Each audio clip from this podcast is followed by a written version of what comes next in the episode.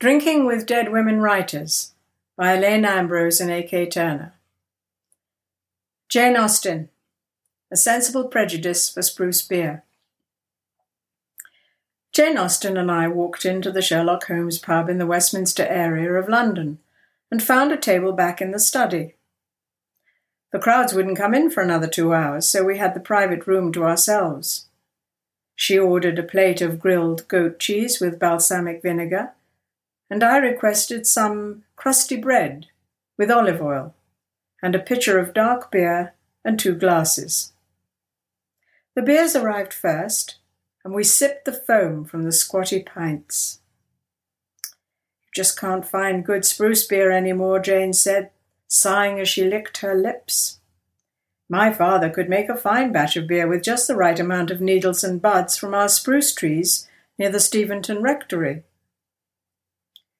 Wasn't your father a minister? I asked. Yes. He was a rector of the Anglican parish, she answered. And he always drank beer, except on Sunday, of course. The server brought the appetizers and turned away quickly, almost rude in his demeanour. But Jane wasn't annoyed. I do not want people to be agreeable, as it saves me the trouble of liking them, she said. I nodded, remembering her famous quote, and we nibbled our food, washed it down with beer, and poured another pint. Can you tell me about writing Sense and Sensibility? I asked. You're only thirty five years old. She smiled and took another drink of beer. Well, the original title was Elinor and Marianne. What a horrible title. Sounds like some kind of boutique in Liverpool. Was your family supportive of your writing? Jane set down her glass and momentarily stared out of the window. I imagined her wandering back to her childhood home in Hampshire, England. Yes, she finally answered. I had a large family, six brothers and one sister. I would read my stories to them. My father owned a large library, and he encouraged my writing and reading. He gave me paper and fountain pens, and bought me a writing table. now people now people pay to see that little table in the museum.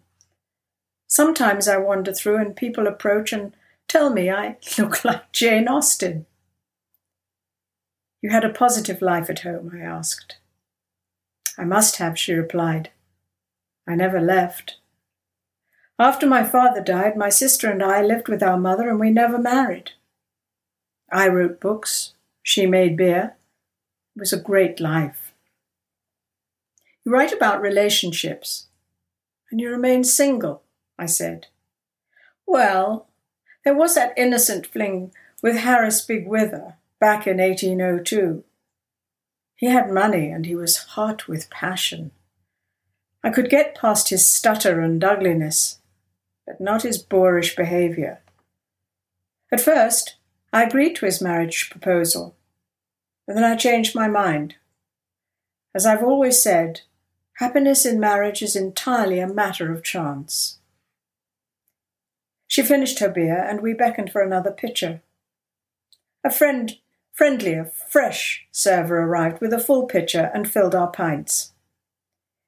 In the States, I prefer cold beer, but after consuming half a pitcher of stout pub beer served at room temperature, it tasted just fine. There was this dashing young lad who became Lord Chief Justice of Ireland, she continued. Tommy Lefroy was his name, but he changed that to Thomas after he'd become successful. I wrote to my sister Cassandra but I was almost afraid to tell her all the shocking and self indulgent activities Tommy and I did together. But his family didn't like me, and they sent him away. They were financially supporting him, and as I wrote in Mansfield Park, a large income is the best recipe for happiness. But I imagine Tommy or Thomas often thought back on those youthful days of decadence with ample appreciation and a morsel of regret. I silently enjoyed the fact that Jane Austen was a famous literary treasure, and Tommy Lefroy and his judgmental family were all dead, gone, and forgotten. I also surmised what was considered decadent in 1800 could be standard fare in today's programming for children. You wrote Pride and Prejudice just two years after Sense and Sensibility, I said. Both novels are regarded as literary masterpieces.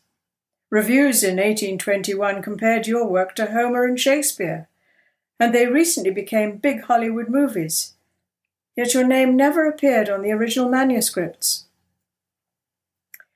That's how it was, Jane responded. Women weren't regarded as having any literary talent, so the first books didn't name me as the author. But my father believed in me. In fact, he tried to pay Thomas Cadell, the established publisher in London, to publish an early version of Pride and Prejudice that I had entitled First Impressions. The publisher rejected the offer. I appreciate the irony and the parody in your writing, I said. But how were you drawn to focus on the games of love, particularly among the British upper classes? Mm-hmm.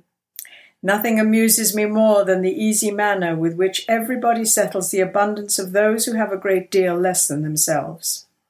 She said, I used that line in Mansfield Park. And in Pride and Prejudice, I wrote that vanity and pride are different things, although the words are often used synonymously.